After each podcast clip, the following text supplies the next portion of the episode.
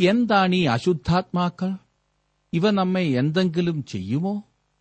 കഴിഞ്ഞ ദിവസം ഇന്നിടത്തിന്നാര് ഭൂതം ബാധിച്ച് സംസാരിച്ചല്ലോ. അയാൾ പറഞ്ഞത് താൻ മരിച്ചുപോയ ഇന്നാരാകുന്നു എന്നാണല്ലോ. അപ്പോൾ ഈ മരിച്ചു പോകുന്നവർ ഇങ്ങനെ മനുഷ്യന്റെ ശരീരത്തിൽ പ്രവേശിക്കുമോ? ഈ വക സംശയങ്ങൾ താങ്കളെ സ്ഥിരം ശല്യപ്പെടുത്തുന്നുണ്ടോ? എന്നാൽ നമുക്ക് ദൈവവചനത്തിന്റെ വെളിച്ചത്തിൽ ഈ വസ്തുതകൾ ഒന്ന് പരിശോധിക്കാം. ആർക്കും പേടിയില്ലല്ലോ?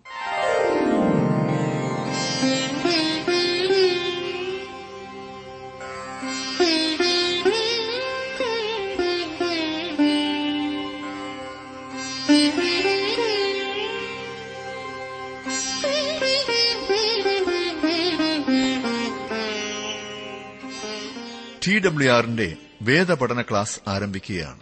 ജീവ സന്ദേശം ഇന്നത്തെ പാഠഭാഗം മർക്കോസ് എഴുതി സുവിശേഷം അധ്യായം അഞ്ച്. പ്രാർത്ഥനയോടെ നമുക്ക് ശ്രദ്ധിക്കാം. സഹോദരൻ ജോർജ് ഫിലിപ്പ് പഠനം ആരംഭിക്കുന്നു.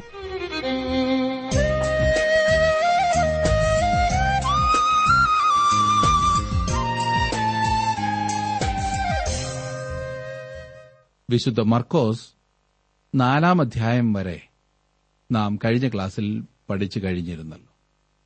ഇന്ന് അഞ്ചാം അധ്യായമാകുന്നു നാം പഠിക്കുവാൻ പോകുന്നത്.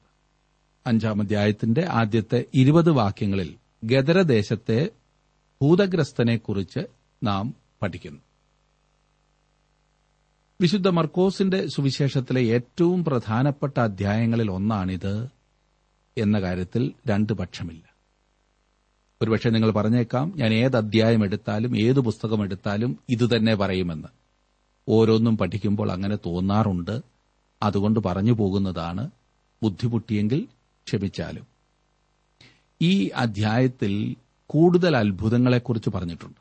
സർവശക്തന്റെ കരം മാത്രമേ അവ പ്രവർത്തിക്കുവാൻ കഴിയുമായിരുന്നുള്ളൂ. അതുപോലെയുള്ള അത്ഭുതങ്ങളാണ്. അതിനാലാണ് ഈ അധ്യായം വളരെ പ്രധാനപ്പെട്ട ഒന്നാണെന്ന് ഞാൻ പറഞ്ഞുപോയത് ഭൂതബാധയെക്കുറിച്ച് ഞാൻ അല്പം വിശദമായി പറയാമെന്ന് ഇതിനു മുൻപ് പല ഭാഗത്ത് ഞാൻ സൂചിപ്പിച്ചിരുന്നല്ലോ. എന്നാൽ അത് ഇവിടെ തന്നെയാകട്ടെ. അഞ്ചാം അധ്യായത്തിന്റെ ഒന്നാം വാക്യത്തിൽ നാം വായിക്കുന്നു അവർ കടലിന്റെ അക്കരെ ഗദരദേശത്തെത്തി നമ്മുടെ കർത്താവ് കടലിന്റെ മറുകരയിൽ ഉപദേശിക്കുകയും ഉപമകൾ പറഞ്ഞുകൊടുക്കുകയും ചെയ്തു. അവൻ ക്ഷീണിച്ചിരുന്നതിനാൽ കടലിന്റെ അക്കരയ്ക്ക് പോയി. യോർദാൻ നദിക്ക് കിഴക്ക് കിഴക്കുവശത്ത് ഗാദ് ഗോത്രത്തിന് നൽകിയ പ്രദേശമാണ് ഗദരദേശം. ഗാദ് യോർദാന്റെ തെറ്റായ വശമാണ് തെരഞ്ഞെടുത്തത് എന്നോർക്കണം. കിഴക്ക് ഭാഗത്ത് പാർക്കുവാൻ തീരുമാനിച്ചവർ അവരാണ്. ഇവിടെ അവരെ പന്നികളുടെ തൊഴിലിലാണ് നാം കാണുന്നത്. അത് ഒരു യഹൂദന് നിഷിദ്ധ്യമായിരുന്നു ഒരിക്കലും അനുവദനീയം അല്ലായിരുന്നു. താങ്കൾ ദൈവത്തിൽ നിന്ന് അകന്നു പോകുവാൻ തുടങ്ങിയാൽ താങ്കൾ അവനിൽ നിന്ന് അകന്നകന്നു പോയിക്കൊണ്ടേയിരിക്കും എന്ന ഒരു വാസ്തവം ഈ ഗാദ് ഗോത്രക്കാർ നമ്മെ പഠിപ്പിക്കുന്നുണ്ട്. അഞ്ചാം അധ്യായത്തിന്റെ രണ്ടാം വാക്യത്തിൽ നാം കാണുന്നത് പടകിൽ നിന്നിറങ്ങിയ ഉടനെ അശുദ്ധാത്മാവുള്ള ഒരു മനുഷ്യൻ കല്ലറകളിൽ നിന്ന് വന്ന് അവരെ എതിരേറ്റു. ഇവിടെ ഒരു മനുഷ്യനെക്കുറിച്ച് പറഞ്ഞിരിക്കുന്നു. അവൻ പരിതാപകരമായ അവസ്ഥയിലാണ്. എങ്കിലും ഇപ്പോഴും അവൻ ഒരു മനുഷ്യനാണ്. അതാണ് കർത്താവായി യേശു കണ്ടത്. ഒരു മനുഷ്യൻ. യേശു അവന്റെ അവസ്ഥയേക്കാൾ ഉപരി അവനെ ഒരു മനുഷ്യനായി കണ്ടു. ഒരു ഭ്രാന്തനാകുന്നു എന്ന് കാണിക്കുന്ന വിധത്തിലായിരുന്നു അവന്റെ പ്രവർത്തനങ്ങൾ. അവനെക്കുറിച്ച് എന്താണ് പറഞ്ഞിരിക്കുന്നത് എന്ന് മൂന്നു മുതലുള്ള വാക്യങ്ങളിൽ ഒന്ന് ശ്രദ്ധിച്ചാട്ട്. അവന്റെ പാർപ്പ് കല്ലറകളിലായിരുന്നു. ആർക്കും അവനെ ചങ്ങല കൊണ്ടുപോലും ബന്ധിച്ചു കൂടാഞ്ഞു. പലപ്പോഴും അവനെ വിലങ്ങും ചങ്ങലയും കൊണ്ട് ബന്ധിച്ചിട്ടും അവൻ ചങ്ങല വലിച്ചു പൊട്ടിച്ചും വിലങ്ങ് ഉരുമി ഒടിച്ചും കളഞ്ഞു. ആർക്കും അവനെ അടക്കുവാൻ കഴിഞ്ഞില്ല. അവൻ രാവും പകലും കല്ലറകളിലും മലകളിലും ഇടവിടാതെ നിലവിളിച്ചും തന്നെത്താൻ കല്ലുകൊണ്ട് ചതച്ചും പോന്നു. അശുദ്ധാത്മാവ് ബാധിച്ച ഒരു മനുഷ്യൻ അവന്റെ സ്ഥിതി ഈ പറഞ്ഞിരിക്കുന്ന വിധത്തിലാണ് വളരെ പരിതാപകരമായ അവസ്ഥ ഈ മനുഷ്യനിൽ നാം കാണുന്നു അവൻ കല്ലറകളിൽ പാർത്തിരുന്നു. അവിടെയാണ് അവൻ താമസിച്ചിരുന്നത്. കല്ലറകൾ അശുദ്ധമായ സ്ഥലമാണല്ലോ.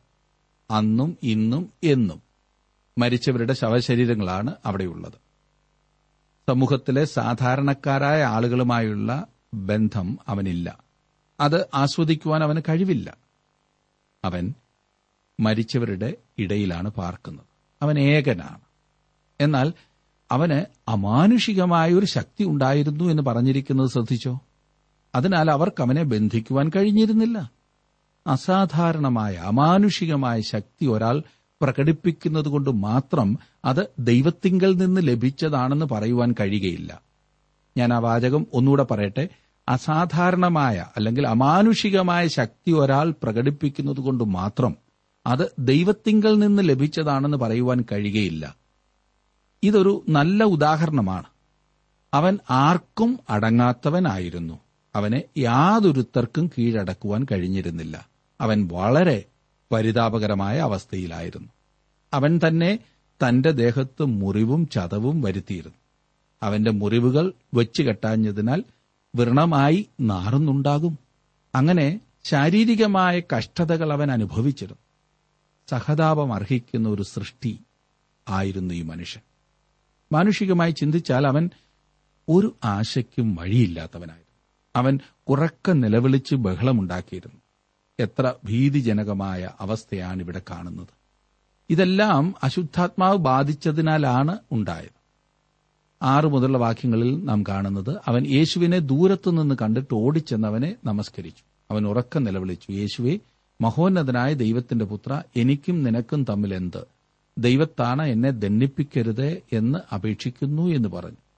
അശുദ്ധാത്മാവെ ഈ മനുഷ്യനെ വിട്ട് പുറപ്പെട്ടു പോക എന്ന് യേശു കൽപ്പിച്ചിരുന്നു.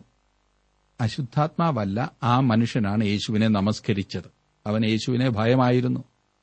രണ്ട് വ്യക്തിത്വമാണ് അവൻ പുലർത്തിയിരുന്നത്. ചിലപ്പോൾ ഒരു മനുഷ്യനും ചിലപ്പോൾ അശുദ്ധാത്മാവുമാണ് സംസാരിച്ചു കൊണ്ടിരുന്നത്. ഏഴാം വാക്യത്തിൽ എനിക്കും നിനക്കും തമ്മിൽ എന്ത് എന്ന് അവൻ ചോദിക്കുന്നത് ശ്രദ്ധിച്ചോ? നമുക്ക് തമ്മിൽ പൊതുവായിട്ട് എന്താണുള്ളത് യേശുവേ? എന്നാണ് അവൻ ചോദിച്ചത്. ഈ പാവം മനുഷ്യൻ അവൻ അശുദ്ധാത്മാവ് ബാധിച്ചിരിക്കുകയാണ്. കഷ്ടമാണ്. ഒൻപതാം വാക്യത്തിൽ യേശു ചോദിക്കാണ് നിന്റെ പേരെന്ത്? എന്റെ പേർ ലഗ്യോൻ. ഞങ്ങൾ പലരാകുന്നു എന്ന് അവൻ ഉത്തരം പറഞ്ഞു. ഈ മനുഷ്യൻ ഉത്തരം പറയുവാൻ ആരംഭിച്ചു എന്റെ പേർ എന്ന് പറഞ്ഞു. അപ്പോഴേക്കും അവനിലുള്ള അശുദ്ധാത്മാക്കൾ ഞങ്ങൾ പലരാകുന്നു എന്ന് പറഞ്ഞു. ഏകവചനത്തിൽ ആരംഭിച്ച് ബഹുവചനത്തിൽ അവസാനിപ്പിക്കുന്ന ഈ വൈരുദ്ധ്യം. പത്ത് മുതലുള്ള വാക്യങ്ങൾ നോക്കിക്കേ. നാട്ടിൽ നിന്ന് തങ്ങളെ അയച്ചു കളയാതിരിപ്പാൻ ഏറിയോന്ന് അപേക്ഷിച്ചു. അവിടെ മലയരികെ ഒരു വലിയ പന്നിക്കൂട്ടം മേഞ്ഞുകൊണ്ടിരുന്നു. ആ പന്നികളിൽ കടക്കേണ്ടതിന് ഞങ്ങളെ അയക്കണം എന്ന് അവർ അവനോട് അപേക്ഷിച്ചു. അവൻ അനുവാദം കൊടുത്തു. അശുദ്ധാത്മാക്കൾ പുറപ്പെട്ട് പന്നികളിൽ കടന്നിട്ട് കൂട്ടം കടും തൂക്കത്തോടെ കടലിലേക്ക് പാഞ്ഞ് വീർപ്പ് മുട്ടിച്ചത്തു. അവ ഏകദേശം രണ്ടായിരമായിരുന്നു. അശുദ്ധാത്മാക്കൾ ഒരു പ്രത്യേകമായ ആവശ്യം ഉന്നയിക്കുന്നതായി നാം ഇവിടെ കാണും പന്നികളിലേക്ക് കടക്കുവാനാണ് ആഗ്രഹിക്കുന്നത്. യേശു ഇവിടെ അതിന് അനുവദിച്ചതിനെ അനേകരും വിമർശിക്കാറുണ്ട്. യേശു എന്തുകൊണ്ടാണ് ഈ മിണ്ടാപ്രാണികളോട് ഇത്ര ക്രൂരമായി പ്രവർത്തിച്ചത് എന്നാണ് അവരുടെ വാദം. പന്നികൾ നശിക്കുവാൻ ഇടയാക്കിയത് എന്തിനാണ്? ഒന്നാമത് ഈ ആളുകൾ പന്നി വളർത്തലിൽ ഏർപ്പെടേണ്ടവരല്ലായിരുന്നു. മോശയുടെ ന്യായപ്രമാണം അതിനെ എതിർത്തിരുന്നു. രണ്ടാമതായി നോഹയുടെ കാലത്ത് ജലപ്രളയം മൂലം നശിച്ചുപോയ പന്നികളുമായി തുലനം ചെയ്യുമ്പോൾ ഈ രണ്ടായിരം പന്നികൾ വളരെ നിസ്സാരമായ ഒരു സംഗതിയാണ്. അശുദ്ധാത്മാക്കളുടെ ബാധയെക്കുറിച്ച് ഏതാനും കാര്യങ്ങൾ പറയാം എന്ന് ഞാൻ നേരത്തെ സൂചിപ്പിച്ചിരുന്നല്ലോ. ഒന്നാമതായി മർക്കോസിന്റെ സുവിശേഷം മാത്രമല്ല തിരുവചനം മുഴുവൻ അശുദ്ധാത്മാക്കളുടെ അസ്തിത്വത്തിന് ഉറപ്പായി സാക്ഷ്യം വഹിക്കുന്നുണ്ട്. ദൈവവചനത്തിന്റെ ആധികാരികതയിൽ വിശ്വസിക്കുന്ന ഏതൊരു വ്യക്തിയും അശുദ്ധാത്മാക്കളുടെ അസ്തിത്വത്തിൽ വിശ്വസിക്കേണ്ടതുണ്ട്. ഭൂതബാധ എന്നത് മാനസിക രോഗമല്ല. മർക്കോസിന്റെ സുവിശേഷം അഞ്ചാം അധ്യായത്തിൽ നാം പഠിക്കുന്ന മനുഷ്യന്റെ അനുഭവം തന്നെ അതിന്റെ നല്ല ഉദാഹരണമാണ്. ഈ മനുഷ്യൻ മാനസിക രോഗിയായിരുന്നെങ്കിൽ യേശു മഹോന്നതനായ ദൈവത്തിന്റെ പുത്രനാണെന്ന് തിരിച്ചറിഞ്ഞതെങ്ങനെയാണ്? കർത്താവിന്റെ ശിഷ്യന്മാർ പോലും ആ സത്യം ഈ പറഞ്ഞ സമയത്ത് ഗ്രഹിച്ചിരുന്നില്ല. ഈ മനുഷ്യനിൽ നിന്നും ഭൂതം വിട്ടുപോയ സമയത്ത് ദൂരെ നിന്നിരുന്ന പന്നിക്കൂട്ടം വിരണ്ടോടി വെള്ളത്തിൽ ചാടിയതെങ്ങനെയാണ്? ഈ പറഞ്ഞത് ഒരിക്കലും മാനസിക രോഗമല്ല.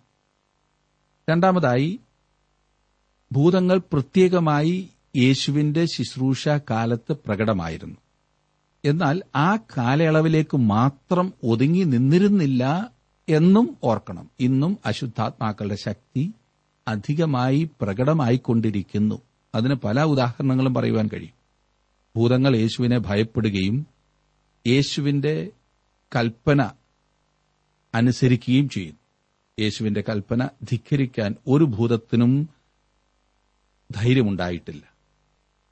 മൂന്നാമതായി ഏതോ പ്രത്യേക കാരണത്താൽ അവ മനുഷ്യരിൽ കുടികൊള്ളുവാൻ ആഗ്രഹിക്കുന്നു. മനുഷ്യരിൽ കൂടി തങ്ങളുടെ അശുദ്ധ സ്വഭാവം വെളിപ്പെടുത്തുവാനാണ് അവ താൽപര്യപ്പെടുന്നത്. അവ അശാന്തരാണ്. ലൂക്കോസിന്റെ സുവിശേഷം പതിനൊന്നാം അധ്യായത്തിന്റെ ഇരുപത്തിനാലാം വാക്യത്തിൽ നാം വായിക്കുന്നു അശുദ്ധാത്മാവ് ഒരു മനുഷ്യനെ വിട്ടുപോയിട്ട് നീരില്ലാത്ത പ്രദേശങ്ങളിൽ തണുപ്പ് തിരഞ്ഞു നടക്കുന്നു. കാണാഞ്ഞിട്ട് ഞാൻ വിട്ടുപോന്ന വീട്ടിലേക്ക് മടങ്ങിച്ചെല്ലും എന്ന് പറഞ്ഞു. എല്ലാ ദുഷ്ടതയുടെയും ദുഷ്ട മനുഷ്യരുടെ പോലും സ്വഭാവം ഇതല്ലേ?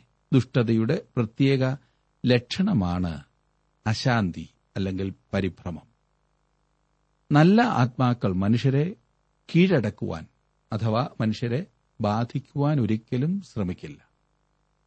പരിശുദ്ധാത്മാവ് മാത്രമാണ് ഇതിൽ നിന്നും വ്യത്യസ്തമായി നാം കാണുന്നത്. പരിശുദ്ധാത്മാവ് ദൈവമക്കളിൽ അവർ ക്ഷണിക്കുന്നതിനാൽ മാത്രമേ അധിവസിക്കുന്നുള്ളൂ. വിശ്വാസികളിൽ അവൻ അധിവസിക്കുന്നത് പോലെ തന്നെ അവിശ്വാസികളിൽ അശുദ്ധാത്മാക്കൾ അധിവസിക്കുന്നത് ഒന്ന് യോഹന്നാൻ നാലാം അധ്യായത്തിന്റെ നാലാം വാക്യത്തിൽ നാം വായിക്കുന്നത് നിങ്ങളിലുള്ളവൻ അതായത് പരിശുദ്ധാത്മാവ് ലോകത്തിൽ ഉള്ളവനേക്കാൾ അത് പിശാജ് വലിയവനല്ലോ എന്ന് പറഞ്ഞിരിക്കും. അതിനാൽ ഒരു ദൈവ പൈതലിനെ അശുദ്ധാത്മാവ് ബാധിക്കുവാൻ കഴിയുകയില്ല. നാലാമതായി ഈ ഭൂതഗ്രസ്തന്റെ സംഭവത്തിൽ ശൂന്യതയിലേക്ക് പോകുന്നതിനേക്കാൾ പന്നികളിലേക്ക് പ്രവേശിക്കുവാൻ അശുദ്ധാത്മാക്കൾ താൽപര്യം പ്രകടിപ്പിക്കുന്നതായി കാണും. അത് ശ്രദ്ധേയമായ കാര്യമാണ്. അഞ്ചാമതായി അവയെ പിശാചുക്കൾ എന്നല്ല അശുദ്ധാത്മാക്കൾ എന്നാണ് വിളിക്കേണ്ടത്. അവരുടെ സ്വഭാവം അശുദ്ധമാണ്. ഒരു പിശാചേ ഉള്ളൂ. സാത്താൻ അശുദ്ധാത്മാക്കൾ വളരെയുണ്ട്. ആറാമതായി അവയുടെ ഉൽപ്പത്തിയെക്കുറിച്ച് തിരുവചനത്തിൽ പറഞ്ഞിട്ടില്ല. അതിനെക്കുറിച്ച് എന്തെങ്കിലും പറഞ്ഞാൽ അത് അനുമാനം മാത്രമായിരിക്കും ഊഹം മാത്രമായിരിക്കും. ഏഴാമതായി അശുദ്ധാത്മാക്കൾ അനവധിയുണ്ടെന്ന് വിശ്വസിക്കാവുന്നതാണ്. എട്ടാമതായി അവ സാത്താന്റെ നിയന്ത്രണത്തിന് കീഴിലാണ്. പിശാചിന് വീഴ്ച പറ്റിയപ്പോൾ അവനെ അനുഗമിച്ച ദൂതന്മാരാണ് ഇവർ എന്നാണ് എന്റെ അഭിപ്രായം. അത്രമാത്രം ഞാൻ ഊഹിച്ചാൽ മതിയല്ലോ. ഏതായാലും മരിച്ചുപോയ മനുഷ്യരുടെ ആത്മാക്കളല്ല ഭൂതങ്ങൾ. മരിച്ചുപോയവരുടെ ആത്മാക്കൾ ഒരു രൂപത്തിലും തിരികെ മനുഷ്യന്റെ അടുത്തേക്ക് വരുന്നില്ല. ഒൻപതാമതായി മനുഷ്യന്റെ പ്രവർത്തനത്തിന് വിഘാതമായി നിൽക്കുകയാണ് അശുദ്ധാത്മാക്കളുടെ ഉദ്ദേശം. സാത്താന്റെ പരിപാടി അനുസരിച്ചാണ് ഈ അശുദ്ധാത്മാക്കൾ പ്രവർത്തിക്കുന്നത് എന്നുറപ്പാണ്. പത്താമതായി അശുദ്ധാത്മാക്കളുടെ ബാധയ്ക്ക് ഇക്കാലത്തും ഉദാഹരണങ്ങളുണ്ട്. പിശാജിനെ ആരാധിക്കുന്നവർ ഇന്ന് വളരെയധികം കൂടി വരുന്നുണ്ട്. നമ്മുടെ നാട്ടിലൊക്കെ ഒരുപാട് സാത്താന്റെ ആരാധനക്കാരുണ്ട്. പിശാചിനെ ആരാധിക്കുന്നവർക്ക് അവൻ യഥാർത്ഥമായി അനുഭവപ്പെടുന്നു. ഒരു ഫാഷനായി ആരംഭിച്ച് അതിന് അടിമപ്പെടുന്നവരാണ് കൂടുതലും. എന്നാൽ എപ്രകാരമുള്ള യാഥാർത്ഥ്യമാണെന്നതാണ് പ്രശ്നം. തന്നെ ആരാധിക്കുന്നവർക്ക് യാഥാർത്ഥ്യമായി തീരുവാൻ താത്താൻ തയ്യാറാണ് എന്നത്ര ഞാൻ കരുതുന്നത്. ഇന്ന് ഭൂതപ്രേതങ്ങളെ സേവിക്കുന്നവർ നമ്മുടെ ഇടയിലുണ്ടല്ലോ. സകല പ്രശ്നത്തിനും പരിഹാരവുമായി അവർ പത്രങ്ങളിലും മറ്റ് പരസ്യ പ്രസ്താവനകളിലൂടെയും സമൂഹത്തിലിറങ്ങി നടക്കുന്നു. ഈ സേവയെല്ലാം സ്വന്തം കാര്യസാധ്യത്തിനായിട്ട് മാത്രമാണല്ലോ. സാത്താൻ അങ്ങനെ കാര്യം സാധിക്കുന്നുമുണ്ട്. ഈ വിഷയത്തെക്കുറിച്ച് ഞാൻ കൂടുതലായി പറയാതെ തന്നെ താങ്കൾക്കറിയാമെന്ന് വിശ്വസിക്കുന്നു. ഒടുവിലായി കർത്താവായി യേശുക്രിസ്തുവിന് അശുദ്ധാത്മാക്കളുടെ മേൽ അധികാരമുണ്ട്. ശക്തിയുണ്ട്. നാം ഓർത്തിരിക്കേണ്ട വലിയ പാഠം അതാകുന്നു എന്നത്രേ ഞാൻ കരുതുന്നു. അശുദ്ധാത്മാക്കളെക്കുറിച്ച് അന്ധവിശ്വാസമോ തെറ്റിദ്ധാരണയോ വെച്ചു പുലർത്തുന്നതിനോ അവയെ ഭയപ്പെടുന്നതിനോ ഒരു ദൈവപൈതലിന് അവകാശമില്ല. അവ താങ്കളെ പ്രയാസപ്പെടുത്തുന്നുവെങ്കിൽ വിടുതലിനായി യേശു കർത്താവിനോട് അപേക്ഷിക്കുക. അവിടുത്തെ നാമത്തിൽ അവയെ പുറത്താക്കിയിരിക്കുകയാണ്. ഇന്ന് അവയെക്കുറിച്ചുള്ള ഭയത്തിൽ കഴിയുന്നതിന്റെ കാരണം യേശുക്രിസ്തുവിലുള്ള വിശ്വാസത്തിന്റെ കുറവാണ് സുഹൃത്തെ. താങ്കൾ എപ്പോഴും ഓർത്തിരിക്കേണ്ട ഒരു വസ്തുത കർത്താവായ യേശുക്രിസ്തുവിന് അശുദ്ധാത്മാക്കളുടെ മേൽ അധികാരമുണ്ട്. ശക്തിയുണ്ട്. അവന് അവയെ ആട്ടിപ്പായിക്കുവാൻ കഴിയും. അശുദ്ധാക്കളെ ഭയപ്പെടുന്ന ഒരു വ്യക്തിയാകുന്നു താങ്കളെങ്കിൽ യേശുവിന്റെ അടുത്തേക്ക് കടന്നു വരൂ. അവിടുന്ന് താങ്കളെ വിശുദ്ധാത്മാവിനാൽ മുദ്രയിടും. പിന്നെ ഒരു ശക്തിയും താങ്കളെ ശല്യപ്പെടുത്തുകയില്ല. ദൈവത്തിന്റെ ആത്മാവ് താങ്കളെ വിജയപ്രദമായി നടത്തും. താങ്കളുടെ ഇന്നത്തെ ശോചനീയ സ്ഥിതിയിൽ നിന്നും അവിടുന്ന് താങ്കളെ സന്തോഷത്തിന്റെ അവസ്ഥയിലേക്ക് കരയിട്ടു ഗദരദേശത്തെ ആളുകൾ യേശുവിന്റെ അടുക്കൽ വന്ന് തങ്ങളുടെ അതിർ വിട്ടു പോകണമെന്ന് അപേക്ഷിച്ചു. യേശുവിനേക്കാൾ അവർക്ക് തങ്ങളുടെ പന്നികളെയാണ് ആവശ്യമായിരുന്നത്. നമ്മുടെ ഓരോരുത്തരുടെയും ജീവിതത്തിൽ ഇന്നും സ്വയപരിശോധന ചെയ്യേണ്ട കാര്യമാണിത്. യേശുക്രിസ്തുവിനെ അല്ല ഇന്ന് പലർക്കും ആവശ്യം പന്നികളെപ്പോലെ ചീത്തയായ മറ്റ് കാര്യങ്ങളാണ് അവർക്ക് ആവശ്യമായിരിക്കുന്നത് യേശുവിനേക്കാൾ ഉപരി പണം പദവി സുഖം അങ്ങനെ ആ പട്ടിക നീളുന്നു. ഈ ആഗ്രഹങ്ങൾ സാധിക്കുന്നതിനായി യേശുവിനെ മറന്ന് എന്തും ചെയ്യുവാൻ അവർ മടിക്കുന്നില്ല. മറ്റുള്ളവരെ വഞ്ചിക്കുകയോ കൈക്കൂലി കൊടുക്കുകയോ വാങ്ങുകയോ മദ്യത്തിനും മയക്കുമരുന്നുകൾക്കും അടിമയായി കഴിയുകയോ പിന്നെ എന്തെല്ലാം വിധത്തിലുള്ള പന്നികളെയും കാണാവുന്നതാണ്. സുഹൃത്തെ താങ്കൾക്ക് ഏതാണ് വലുത് വിലപ്പെട്ടത്? യേശുവിനെ തെരഞ്ഞെടുക്കുമോ? ജീവിതം അനുഗ്രഹപൂർണമാക്കുമോ? അടുത്തതായി പറഞ്ഞിരിക്കുന്ന അത്ഭുത പ്രവൃത്തി യായിറോസിന്റെ മകളെ കർത്താവ് ഉയർത്തെഴുന്നേൽപ്പിക്കുന്നതാണ്. അഞ്ചാം അധ്യായത്തിന്റെ ഇരുപത്തി ഒന്ന് മുതൽ ഇരുപത്തിയെട്ട് വരെയുള്ള ഭാഗത്താണ് നാം അത് വായിക്കുന്നത്. യേശു വീണ്ടും പടകിൽ കയറി ഇക്കരെ കടന്ന് കടലരികെ ഇരിക്കുമ്പോൾ വലിയ പുരുഷാരം അവന്റെ അടുക്കൽ വന്നുകൂടി. പള്ളിപ്രമാണികളിൽ യായിറോസ് എന്നു പേരുള്ള ഒരുത്തൻ വന്ന് അവനെ കണ്ട് കാൽക്കൽ വീണ് എന്റെ കുഞ്ഞുമകൾ അത്യാസനത്തിൽ ഇരിക്കുന്നു. അവൾ രക്ഷപ്പെട്ട് ജീവിക്കേണ്ടതിന് നീ വന്ന് അവളുടെ മേൽ കൈവയ്ക്കണമേ എന്ന് വളരെ അപേക്ഷിച്ചു. അവൻ അവനോടുകൂടെ പോയി. വലിയ പുരുഷാരവും പിൻചെന്ന് അവനെ തിക്കിക്കൊണ്ടിരുന്നു. പന്ത്രണ്ട് സംവത്സരമായിട്ട് രക്തസ്രവമുള്ളവളായി പല വൈദ്യന്മാരാലും ഏറിയൊന്ന് സഹിച്ച് തനിക്കുള്ളതൊക്കെയും ചെലവഴിച്ചിട്ടും ഒട്ടും ഭേദം വരാതെ ഏറ്റവും പരവശയായി തീർന്നിരുന്ന ഒരു സ്ത്രീ യേശുവിന്റെ വർത്തമാനം കേട്ട് അവന്റെ വസ്ത്രമെങ്കിലും തൊട്ടാൽ ഞാൻ രക്ഷപ്പെടും എന്ന് പറഞ്ഞ് പുരുഷാരത്തിൽ കൂടി പുറകിൽ വന്ന് അവന്റെ വസ്ത്രം തൊട്ടു. ഇവിടെ യേശു വീണ്ടും തന്റെ സ്ഥലത്തേക്ക് മടങ്ങി വരുന്നു. ഡോക്ടറായിരുന്ന ലൂക്കോസിന്റെ വിവരണത്തിൽ ഇവിടെ പറഞ്ഞിരിക്കുന്ന സ്ത്രീ സൗഖ്യമാകുവാൻ കഴിയാത്ത അവസ്ഥയിലായിരുന്നു. വൈദ്യനായിരുന്നല്ലോ ലൂക്കോസ്. മർക്കോസ് പറയുന്നത് അവൾ പല വൈദ്യന്മാരാലും ഏറിയോന്ന് സഹിച്ച് തനിക്കുള്ളതൊക്കെയും ചെലവഴിച്ചിട്ടും ഒട്ടും ഭേദം വരാതെ ഏറ്റവും പരവശയായി തീർന്നിരുന്നു എന്നാണ്. മരുന്നിന് ചിലവാക്കേണ്ടി വരുന്ന ചികിത്സയ്ക്ക് മുടക്കേണ്ടി വരുന്ന വലിയ തുക ഇക്കാലത്ത് പുതിയ സംഗതിയല്ല എന്ന് ഇവിടെ കാണുവാൻ കഴിയും. മനുഷ്യനോട് സ്നേഹവും ദൈവത്തോട് ഭക്തിയും ഇല്ലാത്തവർക്ക് മെഡിക്കൽ പ്രൊഫഷൻ എന്നും നല്ല ബിസിനസ്സാണ്. കാരണം മനുഷ്യൻ ഉള്ളത്രയും കാലം രോഗവുമുണ്ടല്ലോ. ലക്ഷങ്ങൾ മുടക്കി ഡോക്ടറാകുന്നത് കോടികൾ വാരാനല്ലേ എന്നാരെങ്കിലും ചോദിച്ചാൽ അതിന് മറുപടി പറയേണ്ടത് മുടക്കുന്നവരാണല്ലോ അല്ലേ? ഇരുപത്തിയൊൻപതാം വാക്യം. ക്ഷണത്തിൽ അവളുടെ രക്തസ്രവം നിന്നു. ബാധ മാറി. താൻ സ്വസ്ഥയായി എന്നവൾ ശരീരത്തിൽ അറിഞ്ഞു. ഉടനെ യേശു തങ്ങൾ നിന്ന് ശക്തി പുറപ്പെട്ടു എന്ന് ഉള്ളിലറിഞ്ഞിട്ട് പുരുഷാരത്തിൽ തിരിഞ്ഞ് എന്റെ വസ്ത്രം തൊട്ടതാറെന്ന് ചോദിച്ചു. ശിഷ്യന്മാർ അവനോട് പുരുഷാരം നിന്നെ തിക്കുന്നത് കണ്ടിട്ടും എന്നെ തൊട്ടതാറെന്ന് ചോദിക്കുന്നുവോ? എന്ന് പറഞ്ഞു. ഈ ബഹുപുരുഷാരം യേശുവിനെ തിക്കി തിരക്കിക്കൊണ്ടിരിക്കുമ്പോൾ ഈ ചോദ്യം ശിഷ്യന്മാരെ അതിശയിപ്പിക്കുകയാണ് ചെയ്തത്. സ്വാഭാവികമാണ്. എന്നാൽ ഒരാൾ മാത്രമേ വിശ്വാസത്താൽ സൗഖ്യത്തിനു വേണ്ടി യേശുവിനെ തൊട്ടുള്ളൂ. ഇന്നും സാഹചര്യം ഇതുതന്നെയാണ് യേശുവിന്റെ നാമം അമിതമായി ഉപയോഗിക്കുന്ന അനേകം ആളുകൾ ഇക്കാലത്തുണ്ട്. എന്തു പറഞ്ഞാലും യേശു. സംഘടനയുടെ പേര് പോലും യേശു. യേശുവിനോട് ചേർത്ത് എന്തെല്ലാം? യേശു വരുന്നു യേശു പോന്നു യേശു വിളിക്കുന്നു യേശു ചിരിക്കുന്നു യേശു കരയുന്നു യേശു യേശു യേശു. പിന്നെ കാറിന്റെ മുൻപിലും പുറകിലും യേശു യേശു യേശു. അവർ യേശുവിനെ വാസ്തവമായി അറിയുന്നവരാണെന്ന് പൊതുജനം ചിന്തിക്കണം എന്നവർ ധരിക്കുന്നു. അവർ അവനെ അറിയുന്നവരാണ് എന്നതിൽ സംശയമില്ല. എന്നാൽ അവർ പുരുഷാരം യേശുവിനെ തൊട്ടതുപോലെ മാത്രമേ തൊട്ടിട്ടുള്ളൂ. കാര്യസാധ്യത്തിനായി യേശുവിന്റെ പേര് ഉപയോഗിക്കുന്നു. ഈ സ്ത്രീയോ? ഈ സ്ത്രീ യേശുവിനെ തൊട്ടതുപോലെയല്ല പലരും യേശുവിനെ തൊടുന്നത്. അവൾ വിശ്വാസത്താൽ സൗഖ്യത്തിനായി യേശുവിനെ തൊട്ടു. മുപ്പത്തിരണ്ട് മുതലുള്ള വാക്യങ്ങളിൽ അവനോ അത് ചെയ്തവളെ കാണുവാൻ ചുറ്റും നോക്കി. സ്ത്രീ തനിക്ക് സംഭവിച്ചത് അറിഞ്ഞിട്ട് ഭയപ്പെട്ടും വിറച്ചും കൊണ്ട് വന്ന് അവന്റെ മുമ്പിൽ വീണു. വസ്തുതയൊക്കെയും അവനോട് പറഞ്ഞു. അവൻ അവളോട് മകളെ നിന്റെ വിശ്വാസം നിന്നെ രക്ഷിച്ചിരിക്കുന്നു. സമാധാനത്തോടെ പോയി ബാധ ഒഴിഞ്ഞ് സ്വസ്ഥയായിരിക്ക എന്ന് പറഞ്ഞു.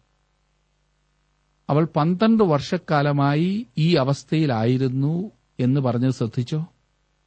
യായറോസിന്റെ മകൾക്ക് പന്ത്രണ്ട് വയസ്സുണ്ടായിരുന്നു എന്ന കാര്യം നിങ്ങൾ ശ്രദ്ധിച്ചോ? പന്ത്രണ്ട് വർഷക്കാലത്തെ കഷ്ടത അവസാനിക്കുകയും പന്ത്രണ്ട് വർഷക്കാലത്തെ വെളിച്ചം അന്ധകാരമായി അതായത് മരണമാകുന്ന ഇരുളായി തീരുകയും ചെയ്യുന്ന ഒരു സ്ഥിതിവിശേഷം. നമ്മുടെ കർത്താവ് ഈ സ്ത്രീയുമായി സംസാരിച്ചുകൊണ്ടിരിക്കുന്നത് കണ്ടപ്പോൾ അവനെ വിളിക്കുവാൻ വന്ന ഈ ചെറിയ കുട്ടിയുടെ പിതാവ് ഇങ്ങനെ ചിന്തിച്ചു കാണാൻ ഇടയുണ്ട് ഇവൻ എന്തിനാണ് ഇത്രയും സമയം കളയുന്നത്. ഇവനൊന്ന് വേഗം വന്നാൽ എന്താ കുഴപ്പം? എന്റെ കൊച്ചുമകൾ അത്യാസന്റെ നിലയിലാണെന്നും ഉടനെ ചെന്നില്ലെങ്കിൽ അവൾ മരിച്ചു പോകുമെന്നും ഇവൻ അറിയില്ലേ? ഞാൻ പറഞ്ഞതാണ്. നമ്മുടെ കർത്താവ് മനഃപൂർവമാണ് താമസിച്ചത് എന്നത്ര ഞാൻ കരുതുന്നത്. അവൻ ആ സ്ത്രീയെ സൗഖ്യമാക്കി അവളോട് സംസാരിച്ചു കൊണ്ടിരുന്നു. അതിനിടെ ഒരു വ്യക്തി വന്ന് ഈ ആയിറോസിന്റെ ചെവിയിൽ സ്വകാര്യമായി പറഞ്ഞു മുപ്പത്തിയഞ്ച് മുതൽ നാൽപ്പത് വരെയുള്ള വാക്യങ്ങളിൽ അതാണ് നാം വായിക്കുന്നത്. യേശു ആ ഭവനത്തിലേക്ക് പ്രവേശിക്കുകയും അവിശ്വാസികളായി അവിടെ കൂടിയിരുന്നവരെ പുറത്താക്കുകയും ചെയ്തു. അവർ പുറത്തുപോയി കഴിഞ്ഞ് യേശു അകത്ത് കടന്നു. നാം ഇങ്ങനെ വായിക്കുന്ന കുട്ടിയുടെ കൈക്ക് പിടിച്ചു നാൽപ്പത്തിയൊന്നാം വാക്യത്തിൽ. ബാലെ എഴുന്നേൽക്ക എന്ന് നിന്നോട് കൽപ്പിക്കുന്നു എന്ന അർത്ഥത്തോടെ തലീത ഖൂമി എന്ന് അവളോട് പറഞ്ഞു.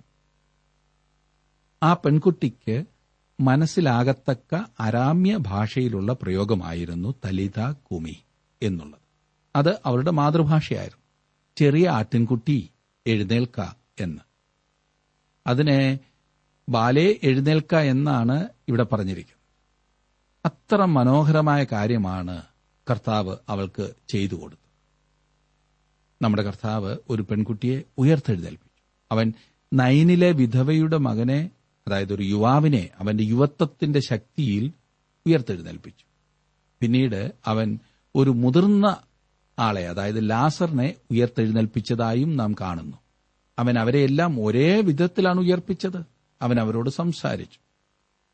തിരിച്ചറിവിന്റെ പ്രായമെത്താത്ത കുട്ടികളെയാണ് ഈ പെൺകുട്ടി പ്രതിനിധാനം ചെയ്യുന്നതെന്നത്രേ ഞാൻ ചിന്തിക്കുന്നത്.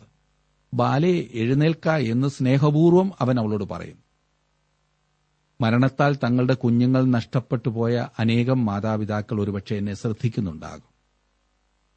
നിങ്ങളുടെ കുഞ്ഞുങ്ങൾ പോയിട്ട് വളരെ വർഷങ്ങളായെങ്കിലും ഈ ദിവസങ്ങളിൽ ഒരിക്കൽ യേശു വീണ്ടും എന്ന വാക്കുകൾ കൽപ്പിക്കും എന്നത് മനോഹരമായ ഒരു സത്യമത്രേ. കല്ലറകളിൽ നിന്ന് ഉയർത്തെഴുന്നേൽക്കുകയും ആത്മാവ് മഹുദ്ധീകരിക്കപ്പെട്ട ശരീരത്തോടെ ചേരുകയും ചെയ്യും. എത്രയോ മനോഹരമായ വസ്തുതയാണത്. അത് അവന്റെ ശക്തിയെ തെളിയിക്കുന്ന ഒന്നത്രേ. നാൽപ്പത്തിരണ്ടും നാൽപ്പത്തി മൂന്നും വാക്യങ്ങളിൽ നാം കാണുന്നു ബാല ഉടനെ എഴുന്നേറ്റു നടന്നു. അവൾക്ക് പന്ത്രണ്ട് വയസ്സായിരുന്നു. അവർ അത്യന്തം വിസ്മയിച്ചു. ഇത് ആരും അറിയരുത് എന്ന് അവൻ അവരോട് ഏറിയൊന്ന് കൽപ്പിച്ചു. അവൾക്ക് ഭക്ഷിപ്പാൻ കൊടുക്കണമെന്നും പറഞ്ഞു. ഇത് പ്രായോഗികമായ കാര്യമല്ലേ? പന്ത്രണ്ട് വയസ്സുള്ള ഒരു പെൺകുട്ടിയോ ഒരു ആൺകുട്ടിയോ മരണമാകുന്ന ഉറക്കത്തിൽ നിന്ന് എഴുന്നേൽപ്പിച്ചാൽ എന്താണ് അവർക്ക് ആവശ്യമായിരിക്കുന്നത്? തീർച്ചയായും ഭക്ഷണമാണ് അവർക്ക് ആവശ്യം. അതുകൊണ്ട് ഈ പെൺകുട്ടിക്ക് ഭക്ഷിപ്പാൻ കൊടുക്കുവാൻ യേശു അവരോട് പറഞ്ഞു. ഇത് എത്രമാത്രം മനോഹരവും പ്രായോഗികവുമായ ഒരു കാര്യമാണ്. വിശുദ്ധ മർക്കോസിന്റെ സുവിശേഷത്തിന്റെ ദൂത് പ്രകടമാക്കുന്ന മൂന്ന് വലിയ അതിശയങ്ങളാണ് ഈ അധ്യായത്തിൽ നാം കണ്ടത്. ദൈവശക്തിയോടുകൂടിയ ദൈവത്തിന്റെ ദാസനാണ് യേശു. അവൻ പ്രവർത്തനത്തിന്റെ മനുഷ്യനാണ്. അവൻ ശുശ്രൂഷ ചെയ്യിപ്പാനല്ല ശുശ്രൂഷിപ്പാനും അനേകർക്കു വേണ്ടി തന്റെ ജീവനെ മറുവലയായി കൊടുപ്പാനും അത്രേ വന്നത്. ഈ അധ്യായത്തിൽ നാം അവനെ മൂന്ന് വലിയ അത്ഭുതങ്ങൾ പ്രവർത്തിക്കുന്നവനായി കാണുന്നു. ഗദരദേശത്തെ മനുഷ്യനിൽ നിന്ന് അവൻ അശുദ്ധാത്മാക്കളെ പുറത്താക്കി രക്തസ്രാവമുണ്ടായിരുന്ന സ്ത്രീയെ അവൻ സൌഖ്യമാക്കി യായിറോസിന്റെ പന്ത്രണ്ട് വയസ്സുള്ള മകളെ അവൻ ഉയർത്തെഴുന്നേൽപ്പിച്ചു. ഒന്നൊരു പുരുഷൻ രണ്ടാമത്തേതൊരു സ്ത്രീ മൂന്നാമത്തേത് ഒരു കുട്ടി. ഈ മൂവർക്കും അവൻ സമാധാനം നൽകി. ഒരു പുരുഷന് ഒരു സ്ത്രീക്ക് ഒരു കുടുംബത്തിന്.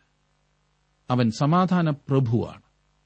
ഈ പറഞ്ഞ മൂന്ന് പേരും മരിച്ചതായിരുന്നു. അവരെ ജീവിപ്പിക്കുവാൻ യേശുവിന് മാത്രമേ കഴിവുണ്ടായിരുന്നുള്ളൂ. എന്നെ ശ്രദ്ധിക്കുന്ന പ്രിയ സുഹൃത്തെ താങ്കളുടെ ജീവിതത്തിൽ ഏത് വലിയ പ്രതിസന്ധിയിലൂടെ താങ്കൾ കടന്നുപോകുന്നുവെങ്കിൽ തന്നെ യേശു താങ്കളെ സഹായിപ്പാൻ മതിയായവനാണ്. അവനിൽ നിന്ന് ജീവൻ പ്രാപിക്കുമോ? പ്രാർത്ഥിക്കാം. കർത്താവെ അവിടുത്തെ വചനം വീണ്ടും ഞങ്ങളോട് സംസാരിച്ചതിനായി സ്തോത്രം. ഞങ്ങളുടെ ജീവിതത്തിലെ അശുദ്ധമായതിനെ നീക്കി ഞങ്ങളെ നിന്നോടൊപ്പം ഇരുത്തുവാൻ അവിടുന്ന് മനസ്സലിഞ്ഞതോർത്ത് സ്തോത്രം. കർത്താവെ ഞങ്ങളുടെ ജീവിതത്തെ അതിന്റെ ഏറ്റവും താണവസ്ഥയിൽ നിന്നും പിടിച്ചുയർത്തി സന്തോഷവും സമാധാനവും കൊണ്ട് നിറച്ചു നടത്തുവാൻ നീ മാത്രമാണ് ശക്തനെന്ന് ഞങ്ങളെ കൽപ്പിച്ചതിനായി സ്തോത്രം.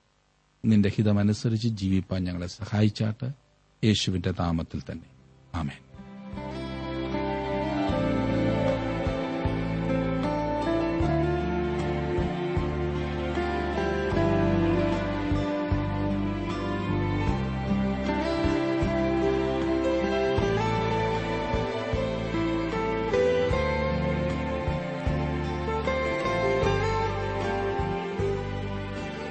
ഇന്നത്തെ ജീവസന്ദേശം ബൈബിൾ ക്ലാസ്സിലൂടെ ദൈവവചനം ശ്രവിച്ച എല്ലാ പ്രിയ ശ്രോതാക്കളോടുമുള്ള നന്ദിയെ അറിയിക്കട്ടെ. വിശുദ്ധ ബൈബിൾ കൃത്യമായും ക്രമമായും പഠിക്കുവാൻ ലഭിച്ചിരിക്കുന്ന ഈ അസുലഭ അവസരം പ്രയോജനപ്പെടുത്തുകയും സ്നേഹിതരെ അതിനായി ഉത്സാഹിപ്പിക്കുകയും ചെയ്യുക. അഭിപ്രായങ്ങളും നിർദ്ദേശങ്ങളും പ്രാർത്ഥനാ വിഷയങ്ങളും ഞങ്ങളെ അറിയിക്കുക. ഈ പഠനത്തിന്റെ പുസ്തകങ്ങൾ വേർതിരിച്ചുള്ള വിഷയ വിഭജനം audio C D S D card എന്നിവയ്ക്കും ഞങ്ങളുമായി ബന്ധപ്പെടുക. ഞങ്ങളുടെ വിലാസം ജീവസന്ദേശം പോസ്റ്റ് ബോക്സ് നമ്പർ മൂന്ന് തിരുവല്ല അഞ്ച് കേരളം. ഞങ്ങളുടെ ഫോൺ നമ്പറുകൾ zero four six nine two seven zero zero two eight four mobile nine four four seven seven six seven three seven eight. ഞങ്ങളുടെ email address Malayalam T T B at radio eight eight two dot com. വെബ്സൈറ്റിലും ജീവസന്ദേശം programme ലഭിക്കുന്നതാണ് our website www.radio882.com.